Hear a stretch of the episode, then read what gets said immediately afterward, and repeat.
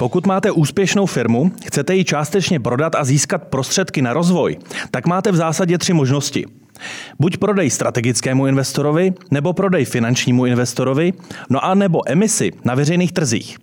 I to bude tématem dnešního dílu podcastu Právo a biznis, kde se potkali Petr Koblic, generální ředitel burzy cených papírů Praha. Dobrý den. Dobrý den. A Martin Aschenbrenner, partner advokátní kanceláře PRK Partners. Dobrý den. Dobrý den. Pánové, úvodní, možná tak trochu záludná otázka, proč si ze všech těchto třech možností vybrat právě IPO? Pane Koblici, já předpokládám, že vy, vy tu odpověď budete mít už nastudovanou dlouhodobě. No, já bych řekl, že záleží na, ty, na té firmě. Jako ono ne vždycky to odpověď je, že IPO je nejvhodnější. IPO je vhodný uh, prostředek uh, pro firmu, která chce nadále zůstat samostatná, nechce být převzata nějakou konkurenční firmou, nechce finančního investora typu private equity a chce se dále rozvíjet a potřebuje eh, equity kapitál, to znamená akciový kapitál. Takže tyhle ty podmínky, když jsou splněny, což je teda u mnoho firm, tak je IPO jednoznačně nejlepší cesta rozvoje. Jaký je váš pohled na ty hlavní výhody cesty skrz IPO? No tak určitě je tam eh, ta, eh, to udržení té nezávislosti, jak zmínil, jak zmínil Petr a je to vlastně eh, jediný, jediný způsob, jak ten management skutečně může zůstat, eh, zůstat v sedle a pevně držet otěže té firmy i, i nadále, protože jak eh, strategický investor, tedy když do toho vstoupí, koupí si tu firmu, tak pak s tou firmou dělá, dělá to, co on chce, bez ohledu na to, jestli se to nutně líbí nebo nelíbí tomu dosavadnímu managementu. A podobně, eh, když tam vstoupí finanční investor, tak ten eh, třeba nebude tu firmu řídit eh, nebo nebude mít ambicí tak aktivně řídit, ale nastaví, nastaví spousta, spoustu různých, jak bych řekl, sevře do svěrací kazajky, ten, ten management, spoustu reportovacích povinností, spoustu, spoustu omezení omezení, kdy on bude chtít eh, schvalovat, vetovat třeba větší investice eh, a další rozvoj té firmy. Takže určitě tam, kde chce eh, ten, ten, ten management, ta firma zůstat nezávislá, sledovat strategii, kterou prostě doposud, doposud sledovala, tak, tak IPO je, je určitě nejlepší cesta. A asi ještě eh, lze říct, že, eh, že jako dlouhodobě na eh, veřejných trzích dosahují firmy nejvyšší valuací. To znamená, že, že abych to přeložil do, do, do laické řeči, za, za stejnou část akcí, které vydá, tak dostane na tom veřejném trhu nejvíc peněz. Eh, pánové, když tak poslouchám výhody ehm, této cesty, tak si tak říkám, proč nestojí před burzovním palácem nekonečné zástupy firem, eh, které by se snažily o své IPO. Co mohou být ty hlavní eh, důvody, proč to nejde? Zástupy nejsou nekonečné, ale zástup vlastně máme, nějaký, mm-hmm. nějakou, nějaký seznam firm, se kterými se bavíme. To je desítky firm ročně. Ne pro všechny je to úplně vhodné, někteří se, některé firmy se leknou toho procesu. Eh, přece jenom to nějakou eh, dobu trvá. Eh, některé firmy mají zkreslené představy o své valuaci. To bych řekl, že je nejčastější důvod, proč se proč se transakce nerealizuje, že nás navštíví někdo, kdo řekne, my jsme firma, která bude za pět let eh, stejně dobrá jako, a teď jmenuje nějakou firmu, a teď řeknu Amazon, jo, prostě něco takového. A proto už teď požadujeme stejnou valuaci, jako má ten Amazon eh, v tom New Yorku. A my říkáme, ale takhle to nefunguje. Mm. jako vy musíte nejdřív přesvědčit ty investory a možná nechat nějaké peníze na stole pro ty investory, které vám teď dají ty peníze a teprve posléze se prokáže, ten váš názor na tu valuaci. Takže to je nejčastější důvod, proč, eh, proč ty transakce se nerozeběhnou, je diametrálně rozdílná představa o valuaci eh, mezi potenciálními investory a, a emitenty. Setkáváte se i v rámci klientské práce v PRK Partners s určitými zkreslenými představami, protože předpokládám, že tady ta role poradců bude klíčová. To jsou ti, kteří mohou dát ten prvotní koncept, předpokládám, než se dostaneme, eh, než se dostanu jako zástupce úspěšné firmy k debatám s generálním ředitelem burzy, tak mám nej nejprve několik debat s poradci. No tak mm, jako odkud, odkud to pochází, to je, to je jako různé, ale, ale eh, samozřejmě s určitými eh, zkreslenými představami se, se také, eh, také setkáváme. My s nimi tedy neřešíme tu, tu valuaci, to pak řeší, řeší s obchodníky, kteří jim pomáhají při vstupu na trh, nebo pak přímo s investory.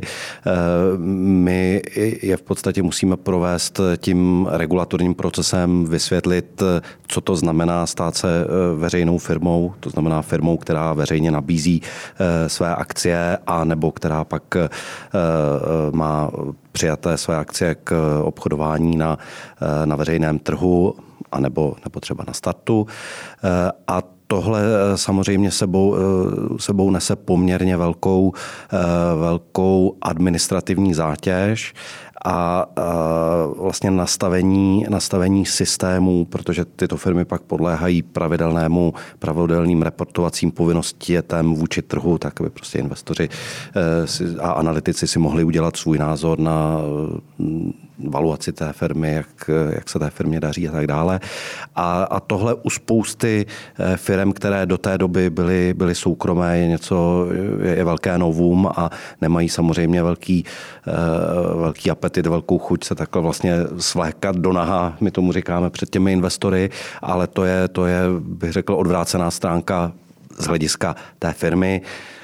Odvrácená stránka toho, eh, toho veřejného kapitálového trhu, že tam opravdu eh, oni se musí vysléci do naha, musí těm investorům dát všechny podstatné informace, včasně jim ty podstatné informace doplňovat, tak, aby oni si mohli udělat názor na, na cenu. Eh, Pražská burza má za sebou jarní start day, kde se prezentovaly jak ty firmy, které už se úspěšně vyslékly do naha, abych eh, použil váš obraty, ty, které se aktuálně vyslékají a chystají se vstoupit na trh start. Tak jak byste z pozice šéfa Pražské burzy zhodnotil ten jarní start day? Já teda nejdřív musím reagovat na to slékání do naha.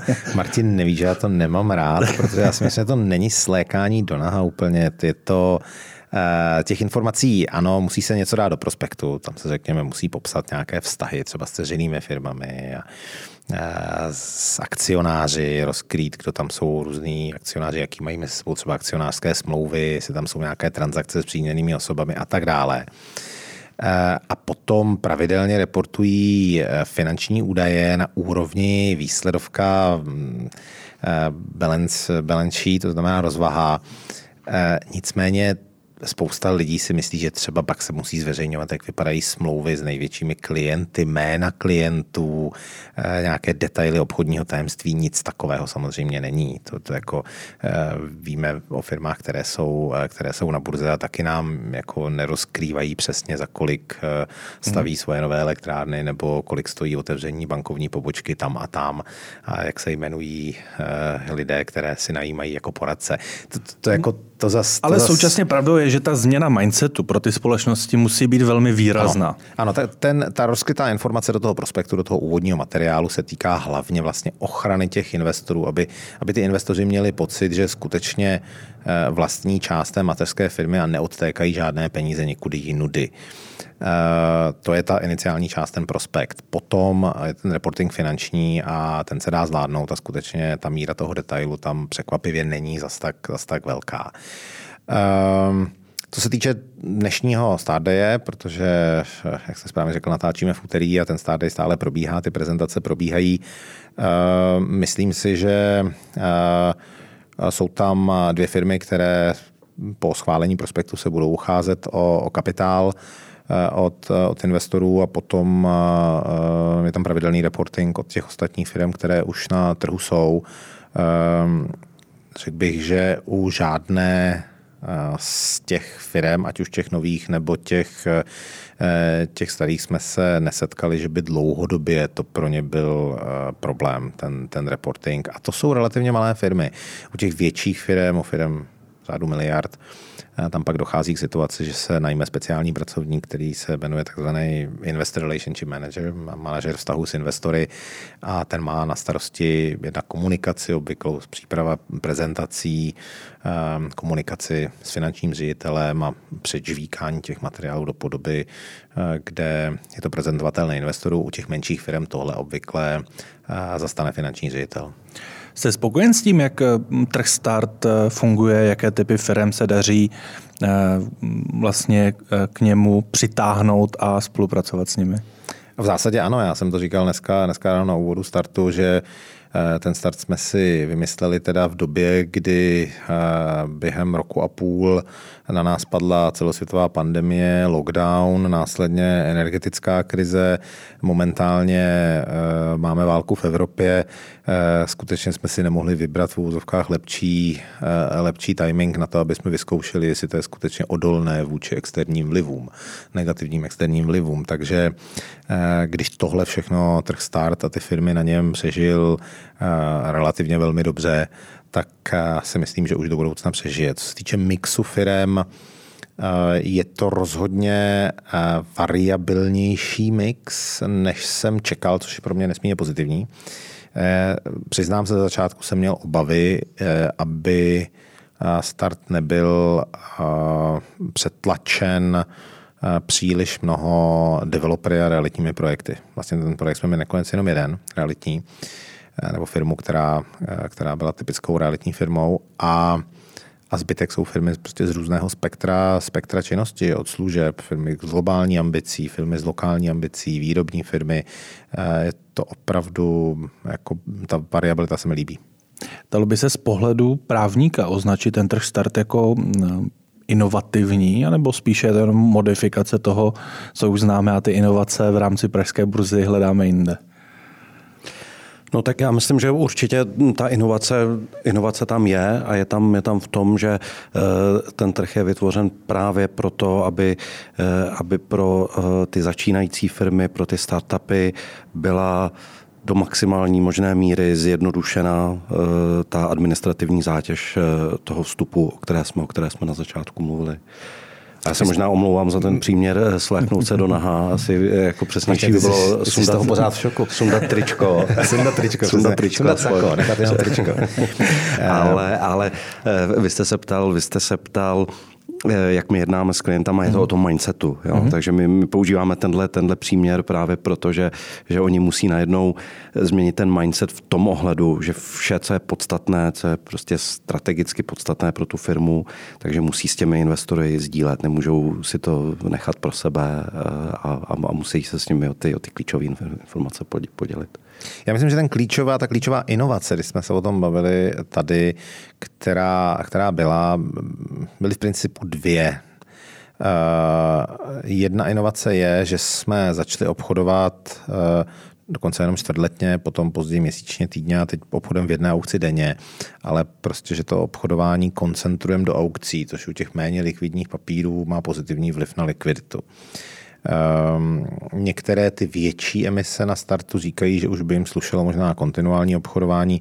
Ty menší emise říkají, když se to obchodovalo jednou za týden nebo jednou za měsíc, tak to bylo lepší. Uh, tady jsme trošičku mezi mlínskými kameny. Uh, jsou tady institucionální investoři, kteří by rádi, kdyby tam každý den byla nová cena. A je tady retail, který to zainvestoval a bere to jako nějakou venture capital investici a, mm. a nepotřebují mít každý den likvidní trh. To je, to je první věc, takže tam jsme se dohodli na těch aukcích a možná ta úplně největší změna a největší uh, zvláštnost, kterou nevím, že by někde jinde v Evropě, v Evropě měli, je fakt, že knihu objednávek vedeme my jako burza v našem systému a může do té knihy objednávek posílat objednávky jakýkoliv člen burzy. V klasickém IPO procesu na regulovaném trhu knihu objednávek vede jeden člen burzy a ten si to celé řídí. A je na něm, jestli akceptují objednávky od jiných eh, členů burzy, od jejich klientů. A mnohdy tam dochází k tomu, jo, když chcete tuto emisi koupit, tak se musíte stát našimi klienty, přijít mm-hmm. za mhm. náma a tak dále. Je tam taková ta exkluzivita. Když ta emise jde dobře, tak si ji necháme pro sebe a pro své klienty. Když jde hůř, tak bychom byli rádi, aby nám ostatní pomohli. Není to, není to vždycky takhle, ale eh, mnohdy jsem tohle viděl.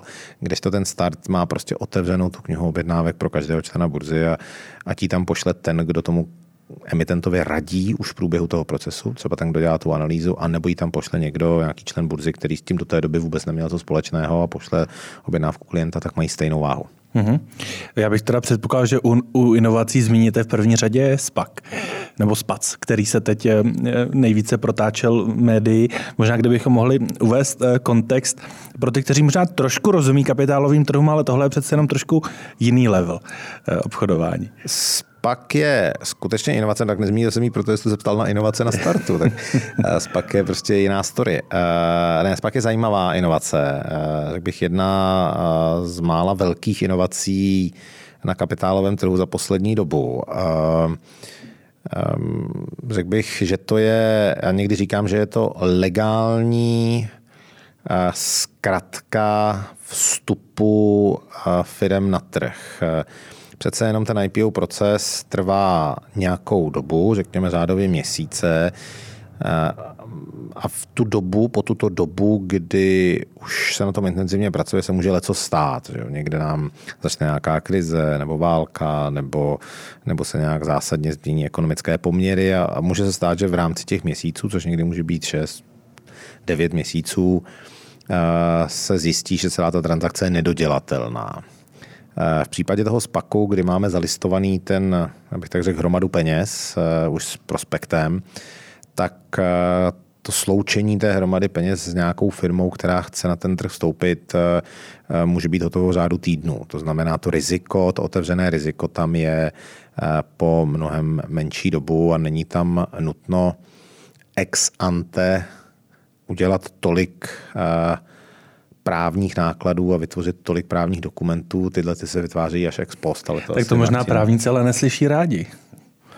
No tak eh, to já myslím, já myslím, že právníci slyší rádi, když se něco děje na trhu a když jsou, když jsou transakce v, prvním, v první řadě. Eh, a jsou-li, jsou-li transakce, které jsou administrativně méně, méně náročné, tak jako my jsme, my jsme určitě rádi taky. To je jako eh, méně práce na jedné transakci, ale víc transakcí v, v globálu, takže, takže to a určitě. současně, když už bylo zmíněno to riziko, vidíte i vy za tu právní stránku, že skutečně je to jako méně riziko riziková cesta.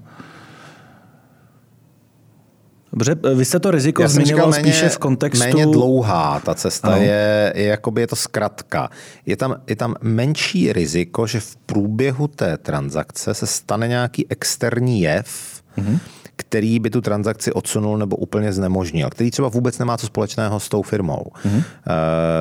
Uh, typicky prostě válka nebo nějaký energetický problém, který vůbec nemá co společného s tou firmou a tohle, když se stane v průběhu té, té klasické transakce, která třeba trvá 6 až 9 měsíců, tak je to samozřejmě, pravděpodobnost samozřejmě větší, než když tu transakci eh, děláte během měsíce.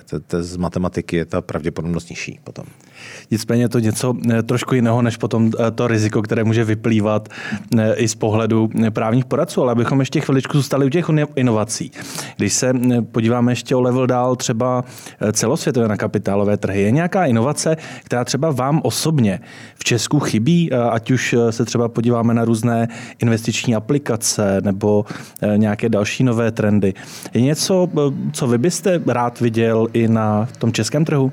No tak já myslím, že asi jednu věc, kterou, kterou nyní vidíme, nedá se to říct, že to je inovace, ale je to určitě, bych řekl, jev, který pro, pro akciový trh eh, by měl být výrazně pozitivní a to je zvyšující se, zvyšující se hodnota peněz, stoupající úrokové sazby v inflačním prostředí. Eh, vlastně byli jsme, eh, byli jsme tady já nevím, řadu jako desítky let eh, v, v extrémně nízkém úrokovém prostředí a, a spousta firm si, si zvykla, že vlastně proč, proč si chodit eh, na trh pro akciový kapitál, když si můžu půjčit v podstatě za 0,0 nic od, od banka a ještě si ty banky podávají kliku. A, takže tady já očekávám, že, že dojde, eh, jak, nebo mělo by, mělo by dojít k velmi výraznému posunu, kdy, kdy to prostředí a to, to úrokové prostředí bude nebo by mělo daleko, daleko více nahrávat eh, právě financování se formou eh, akciového kapitálu. Jako není to inovace, ale je to, je to něco nového, co, co přichází Je to minimálně, po, je to minimálně trend. Době, no. Předpokládám, že i Pražská burza tento trend vítá. Uh, no, vítá. Samozřejmě ano, může nám to přihrát více biznesu, to, to je fakt. Samozřejmě to má, zase má negativní vliv na některé firmy, které samozřejmě mají dluh nebo jsou závislí na nějakém externím financování, takže je to dvousečná zbraň, ale myslím si obecně, že Martin má naprostou pravdu, že to jako může být Eh, dodatečným faktorem, který, eh, který převáží třeba ty misky ve prospěch vstupu na trh nebo ve prospěch získání equity kapitálu, akciového kapitálu. Jinak co se týče těch inovací, ono spousta těch věcí, co na tom trhu eh, vznikaly nebo vznikají v posledních desítkách let, je třeba známá relativně dlouho a Teď třeba jenom dochází k jinému způsobu distribuce přes nějaké onlineové platformy, ale, ale nejsou to až takové novinky. Ty, ty novinky, ten, ten SPAC skutečně novinka je. Uh, určitě byla novinka třeba ta naše kniha objednávek, tak jak ji děláme na tom uh, na startu. Pak jsou uh, relativně novinkou posledních 10-15 let, uh, která se začíná prosazovat až myslím příliš, jsou pasivní fondy. Uh, indexové fondy, které vlastně slepě investují podle, podle indexu. Um, Zatímco před 20 lety jsem to považoval za výbornou věc a e, výborný doplněk portfolia pro někoho, kdo prostě se nechce zabývat výběrem portfolia, nechce platit nějaký nepřiměřený fíčka za, za aktivní zprávu portfolia v nějakém aktivním fondu. Tak e, teď e, myslím si, že zhruba v roce 2019 se stalo, že celosvětově už je víc peněz zpravováno takto pasivně. A to už si myslím, že úplně dobře není, teda, jo, protože v té chvíli je to honba o tom být v indexu. Hlavně nevypadnout z nějakých indexů, protože máte automatický kupující z těchto těch automatických pasivních, bych hloupých fondů, který dělají jenom prostě matematické rozhodnutí. Jejich zpráva je sice velmi levná, ale má to negativní vliv na na ty menší firmy, které jsou třeba mimo ten index, eh, chtěli by růst a ty pak eh, můžou mít horší valuaci než, eh, než ty firmy, které mají to štěstí, že jsou dostatečně velké, jsou v indexu, ale přitom zdaleka třeba nejsou tak zajímavé jako ty firmy, které jsou mimo index. Mhm. Našel i vy byste nějaký negativní trend, anebo do tomu říkat mm, inovace. Když jste zmínil ten pozitivní, tak něco, co naopak je na té druhé straně barikády za vás? Náročné. Můžu skočit klidně do další otázky. No tak eh, tam střihat třeba jezdí. No tak já, já, já nevím. Já, no, já myslím... takhle, to může být. Eh, a, a, a, nebo, a nebo to, že se... Eh, že, report. Nebo to, jak vlastně dopad MIFID, jo? To no, se taky já, já, já, myslím, já myslím, že, že, že všeobecně, všeobecně určitě určitě rizikem pro, ale myslím, že to je celospolečenským fenomenem, rizikem a pro kapitálový trh je taky, je, řekl bych, eh, přílišná regulace. Samozřejmě je to v dnešní době je regulováno skoro všechno eh, v mnoha směrech a na, na mnoha místech je, je, regulace, eh, je regulace potřebná a, a, a nutná ale eh, na druhou stranu, na druhou stranu je potřeba najít, eh, najít určitý, určitý balans a nemít, eh, ne, nemít ambici jak si přeregulovat ten kapitálový trh. Regulace kapitálového trhu, ta, to je v podstatě jednoduchá filozofie. Já vybírám od lidí peníze a nabízím jim za to vlastně nějaký kus papíru, nějakou, nějakou investici, což samozřejmě je obrovská, obrovská příležitost pro podvodníky všeho, všeho druhu. Jo. Na druhou stranu, ve chvíli, kdy ta regulace už je taková, že v podstatě má ambici, jak si za toho investora se rozhodovat, nebo hlavně, aby nepřišel o peníze ten investor, tak už, už, je, to, už, už, je, to, už je to příliš a vlastně omezuje to uh, přístup uh, spousty dobrých projektů, dobrých biznisů k penězům. Mm-hmm. Jo, a jak je to v, v angličtině, takové to, eh, takové to pořekadlo, že, eh, jak to, že hlup, hlupáka by se nemělo, nemělo překážet tomu, aby hlupáka jeho peníze se od sebe jako oddělili. Jo? Nebo, nebo tak, já, tak já, myslím, já myslím, že to je, to je taky, že, mm-hmm. že to je takov, taková formulka, která si myslím, že by měla být limitem, limitem té regulace. Mm-hmm. Jo? Že, že není funkcí regulace by nemělo být, aby lidi nepřišli o peníze. Funkcí regulace by mělo být, aby lidi neokrádali jiný lidi. Určitě, já s tím souhlasím a je tady hodně v tomhle tom hra jako level playing field. Jo.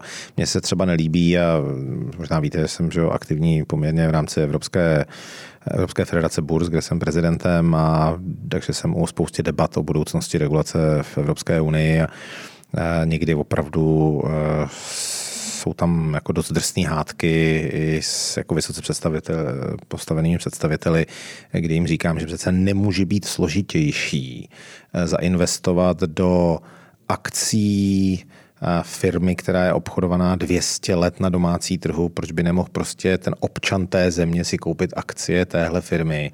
A jak je možný, že je jednodušší, aby prohrál peníze v kasínu, koupil si za to nesmyslný obraz, který je předražený, utopil peníze v nějakých nesmyslech typu kryptoměny, to jako nás nezajímá.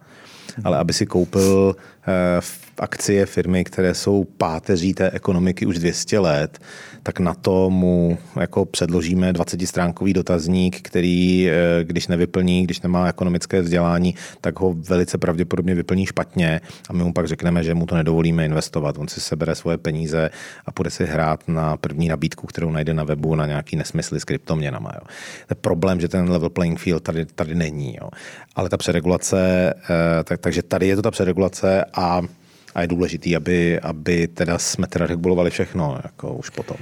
Vidíte teď aktuálně, že třeba v rámci nějakého dílčího tématu se debatuje, chystá norma, která by směřovala právě k té přeregulaci a teď nejenom na domácí, ale primárně teda na té evropské úrovni. Vidíte zjednodušení té regulace. Uh, jakoby, no, Spíš příklad, příklad uh, nějakého trendu, uh, který právě směřuje ještě k té větší přeregulaci, tak jak o tom uh, hovořil pan Aschenbrenner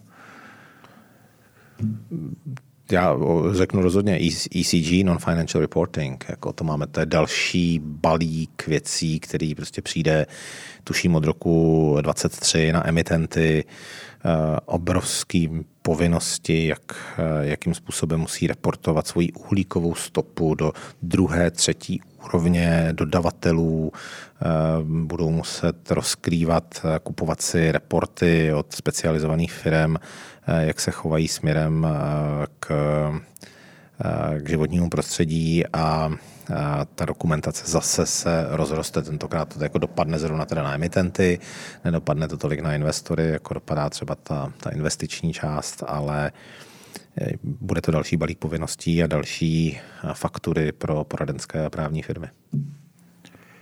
Jak se na to díváte vy? Je nějaká další oblast, norma, téma, které se debatuje, nebo byste podepsal to, co jsme tady slyšeli ohledně eh, tématu ESG? No já bych určitě podepsal to, co jsme slyšeli ohledně tématu ESG, protože to je teď eh, věc, kterou řeší všichni a, a, a eh, už si začínají uvědomovat, že do té své uhlíkové stopy musí třeba počítat i tu uhlíkovou stopu těch dodavatelů a, a tak dále. A, a je to, je to bude to, bude to určitě, určitě náročné a, a samozřejmě prospešnost toho, toho celého je minimálně diskutabilní. Pánové, velmi zajímavým eh, tématem eh, jsou zaměstnanecké akcie. Eh, vidíte je spíše jako příležitost, anebo jako hrozbu. A já mm, cíleně vymezuji ty, ty jednotlivé strany takto daleko od sebe, protože předpokládám, že nic není jednoznačně dobré nebo jednoznačně špatné. A tak jak vy se díváte na téma zaměstnaneckých akcí? Vy, vy to teda hodně hrotíte, jako příležitost hrozba. Ono, já si myslím, že určitě příležitost. Hrozba tam to nevidím. Je důležité teď si jako vydefinovat, co to je zaměstnanecká akcie. Zaměstnanecká akcie a to Martin jistě doplní, protože ten tu, tu věc přesně zná, je akcie, která je um, nějakým způsobem specifickým distribuována zaměstnancům za účelem jiným, než aby ty zaměstnanci si udělali své investiční rozhodnutí, že chtějí investovat, ale za účelem třeba výplaty nějaké části bonusu, udržení těch zaměstnanců. A to jsou to prostě, je to nějaký prostředek k, k, um, k připoutání možná těch zaměstnanců a k sebe identifikování větší s tou firmou. A je to specifická věc. Není to, když si zaměstnanec jde a na burze si koupí akcie té firmy. To jsou akcie náhodně koupené zaměstnanci. A tady říkám, že eh, ty zaměstnanecké akcie jsou eh, u nás prakticky jakoby nemožné, protože neposkytujeme té formě žádnou daňovou výhodu a je to daňová otázka. Do té doby, než, než prostě nějakou daňovou výhodu těm zaměstnaneckým akcím neposkytneme, tak u nás zaměstnanecké akcie nebudou rozšířené. Ve chvíli, když je poskytneme, tak si myslím, že to bude výborný, výborný prostředek. Já bych doplnil to, co, to, co říkal Petr, on už, on už to v podstatě naznačil.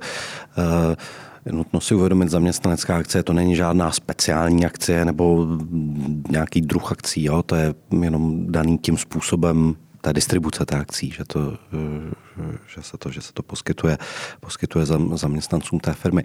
A ty, ty, ty zaměstnanecké akcie mohou mít eh, více rolí podle toho, o jakou firmu se jedná, v jakém stádiu vývoje ta firma je. Já bych řekl eh, například u startupu, který nemá peníze, ale má úžasnou myšlenku, dokáže přesvědčit eh, své zaměstnance o tom, že, že ta myšlenka eh, skutečně je skvělá a je realizovatelná, no tak pro je, je win-win jak pro tu, pro tu firmu, tak pro ty zaměstnance, kteří jsou přesvědčeni o budoucím úspěchu té firmy, je v podstatě vyplácet nebo podstatnou složku té mzdy jim vyplácet v těch akcích. Protože v tu chvíli tu firmu to nestojí vůbec nic, ten zaměstnanec dobře potřebuje asi nějaký jako základní plat, aby si, si koupil jídlo a měl kde, měl kde bydlet, ale tím, že dostává eh, za svou práci nebo za činnost, kterou dělá pro tu, pro tu firmu eh, část, řekněme, výplaty nebo, nebo mzdy v akcích, tak může participovat na budoucí hodnotě té firmy, o které on stejně jako ta firma je přesvědčený, že, že je veliká a, a samozřejmě potom své pracovní úsilí ještě daleko více napíná k úspěchu té firmy, právě protože je hodnota těch, těch akcí, které, které on dostal na začátku jako součást mzdy, se odvozuje od té budoucí hodnoty, od té budoucí hodnoty té firmy. Takže to je, to je, to je například jedna, je to vlastně měna, kterou startupy platí svým, svým zaměstnancům, někdy i třeba v, v menší části poradcům nebo dodavatelům. Jo? Pro, pro startupy je to strašně důležitá, důležitá věc. A, ale je to, je to důležité pro firmy, jak si v jakémkoliv stádiu, své, stádiu svého vývoje. U, u, u velkých firm je naprosto běžné eh, způsob, jak motivovat, eh, jak motivovat představenstvo a, a seniorní nebo vrcholový management je eh, eh, zase poskytovat jim určitou část jejich eh, bonusu nebo, nebo kompenzace za jejich práci pro firmu ve formě buď to zaměstnaneckých akcí, nebo možná častěji, což je otázka třeba financování, ale i daňová obcí na, na nákup po, po nějaké době eh, akcí, akcí té, eh, té společnosti za zvýhodněných podmínek, což zase eh, je, je jednoznačně, jednoznačně prospěšné u si té velké firmy, ne, že by neměla jako ten stát a peníze na výplatu těch, těch zaměstnanců, ale že jak si dostává do souladu motivaci managementu s eh, motivací eh, firmy a, a očekáváním akcionářů. Takže, takže to určitě jednoznačně velmi, velmi prospěšný nástroj pro všechny firmy v jakémkoliv stádiu vývoje a, a jak říkal Petr, u nás je to, u nás je to otázka jaksi daňového režimu, který, jak jsem naznačoval, ty akcie lze používat různými způsoby. Platit jako část mzdy těma akciema nebo poskytovat nějaké obce na management, které se dají vykonat v budoucnosti za eh, nějakou předem definovanou samozřejmě kupní cenu a tak dále. A všechny tyto způsoby použití musí mít celkem jasný, eh, jasný daňový režim, jak je, jak je, jakým způsobem se to daní a eh, samozřejmě ten daňový režim by měl i vycházet z toho, že třeba eh, ta, ta hodnota v případě toho eh, třeba toho startupu, který platí těma akciemi, tak ta hodnota je, je nejistá a je budoucí. Takže je tam určitě mnoho argumentů pro to, že by tam mělo být eh, prostě určité jako daňové zvýhodnění, protože i pro toho zaměstnance, pokud já dostanu eh, milion korun teď, tak mám z čeho tu daň financovat, ale když dostanu, když dostanu papírovou hodnotu na papíře milion fakcí, která, v akci, která ale není likvidní a nemám komu ji prodat v případě startupu, tak, tak určitě tam je důvod pro to, aby ta daň nebyla stejná, jako když dostanu milion v hotovosti. To je, to je, je to téma, které by mělo být upraveno na té celoevropské půdě, pokud se bavíme o tom daňovém režimu, ono, eh, řada států si, da, kromě daně z přidané hodnoty, která je koordinovaná v rámci EU, tak si to státy řeší individuálně. Určitě, to, tohle je individuální záležitost, dokud eh, prostě daň, daně z příjmů a eh, daně z kapitálových transakcí nebudou nějakým způsobem harmonizovány a tam si myslím, že zdaleka nejsme teda v Evropské unii, tak je to záležitost, která se musí řešit lokálně. Na evropské úrovni si dovedu představit nějaké řešení nějakých schémat typu, jestli používat přitom obce nebo nepoužívat obce, ale, ale to, to danění musí být řešeno lokálně a je to přesně, jak Martin říkal, eh, prostě ne, nesmí to být eh, tak, nebo momentálně ta výhoda není žádná. Mm-hmm. Naopak jsou jako názory, že jakékoliv akcie, které se rozdistribuují zaměstnancům, zaměstnancům jsou prakticky daněny tím nejhorším možným způsobem. Se odhadne nějaká hodnota firmy, nějaká fiktivní daň, teď tři roky může finanční úřad přijít zpátky, říct, že ta hodnota byla de facto jiná.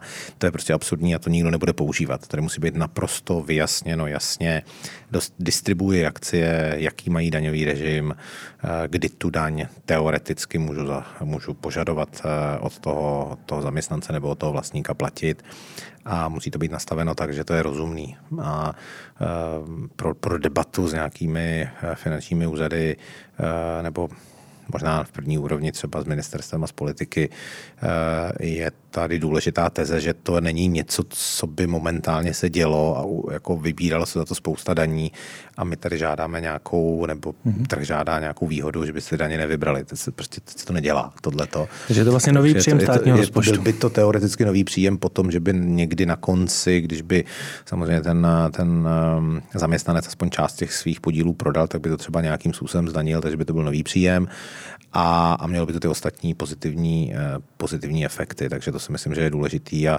eh, já mám takový pocit, že se to dostalo do nějakého do programového plášení, jsem to četl v nějakých vládních dokumentech, takže se očekávám, že ta diskuze vznikne určitě na Eh, na úrovni podnikatelů, třeba mm-hmm. svazu průmyslu, si myslím, že to Takže to podporu. aktuálně ani není tak, že by někde ty debaty probíhaly, řekněme, z, alespoň za minimální účastí zástupců Já mám ten dojem, že probíhají. Já mám ten dojem, že probíhají a že uh, ta debata teď je. Samozřejmě všechny tyhle ty debaty, které by možná od podzima probíhaly už daleko, daleko intenzivněji, jsou tak trošku upozaděny situací na Ukrajině, ale ale ta, ta debata eh, nějaká o tomhle, o tomhle problematice už je a hlavně je důležitý, že je porozumění, že je to prýma věc a že je potřeba tomu jít nějak naproti. Mm, zajímavé téma eh, jsou celkově také určité výhody či benefity pro akcionáře. Eh, zatím v Česku jsem nezaznamenal, že by eh, některý, některá z firm, která je na pražské burze, tak využívala nějaký speciální benefitní program pro své akcionáře. Je to téma, které vůbec v Česku je relevantní? A tohle je hodně jako z učebnic, že jo, nebo z postřižin, eh, že eh, jako dividendu dostávali bečku piva, že jo, z toho pivovaru. Ehm, tohle to je, je to hodně historizující. Eh, je to zajímavý. Myslím si, že některé firmy, který, kteří, které mají mnoho klientů, třeba drobných klientů, o tom určitým způsobem uvažovali, že by mohli nějakým způsobem třeba eh, vydat nějaké vědnostní karty všem akcionářům, anebo naopak eh, v průběhu IPO nabízet těm majitelům vědnostních karet nějakým způsobem ty akcie za výhodnějších podmínek. Eh, řekl bych, že se to teda nevím o tom, že by se to někdy zrealizovalo. Řekl bych, že ty, ty otázky, možná právní, možná administrativní, asi převážily a ta komplikovanost tohoto toho převážila nad těma potenciálníma výhodama. Co tam z právního pohledu, eh, pohledu může být eh, problematické? No tak eh, samozřejmě záleží asi na, na konkrétní situaci a konkrétním benefitu, jak je ten benefit poskytován, ale může tam být samozřejmě celá, celá řada témat. Počínaje nějakou ochranou osobních údajů přes soutěžní témata, kdy já prostě tady nějakou, nějakou specifickou skupinu případných, případných klientů nějakým způsobem zvýhodňuji. Může tam být zajist odpovědnostní nějaké otázky, může tam být eh, celá řada témat a je to, je to asi věc, která, eh, která může být atraktivní u nějakých eh, bych, možná menších emisí, protože je to věc, která bude asi vždycky atraktivní pro, pro individuální investory a pokud se bavíme o opravdu velkých objemech financování, tak musíme, musíme musíme jednat s institucionálními investory, s fondy a tam to určitě není něco, co by pro ně představovalo eh, jakoukoliv eh, relevantní eh, jakýkoliv relevantní kamínek v té misce váh, jestli, jestli investici uskutečnit nebo neuskutečnit a za kolik. Ale jako motivaci pro, já nevím, nějaké nějaké spotřebitele, zvlášť pokud, pokud to, to je podnik, který nabízí něco takového spotřebitelského, tak tam, tam to určitě jako relevantní může být. No. Já bych rád tento podcast zakončil takovým kolečkem eh, pozitivního feedbacku. Rád bych se vás zeptal, co vám přijde, že eh, Pražská burza dělá skutečně dobře, skutečně na světové úrovni. Co je první věc, eh, která vás napadne? A ptám se, ne, neptám se cíleně zástupce Pražské burzy, aby to bylo aspoň trošku objektivní.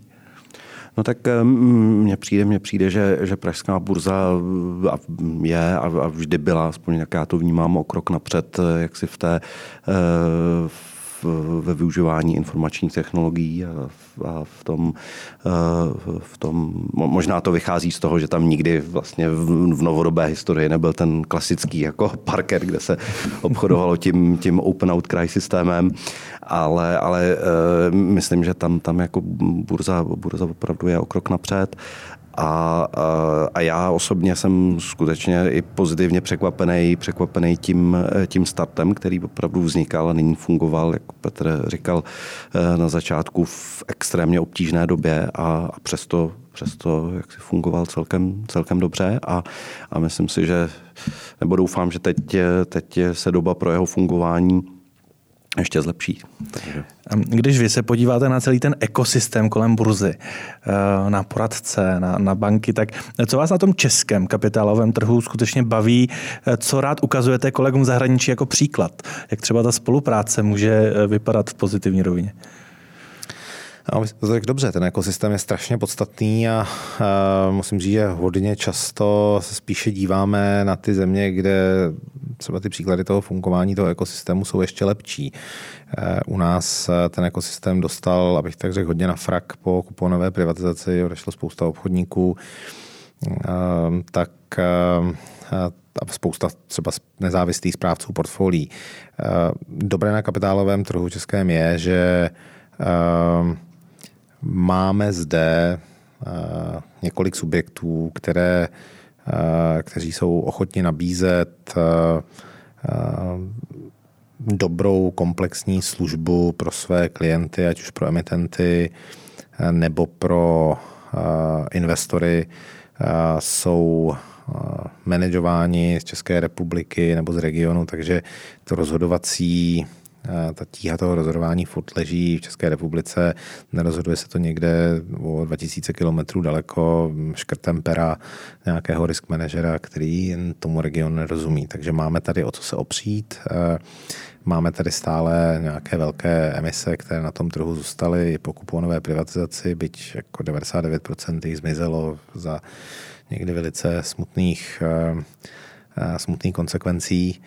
Ale to zajímavé je tady eh, existence stále těchto těch domácích, domácích subjektů a, a určitě eh, bohaté, eh, bohaté investory, bohaté privátní investory. Já si myslím, že lidí, kteří v České republice sedí na majetku za miliony a desítky milionů a jsou možná ne úplně ideálně obslouženi některými bankami, nějakými privátními bankovnictvími, tak to je rezervoár na to, aby tyhle ty prostředky do budoucna šly do firm, které přijdou na, na burzu.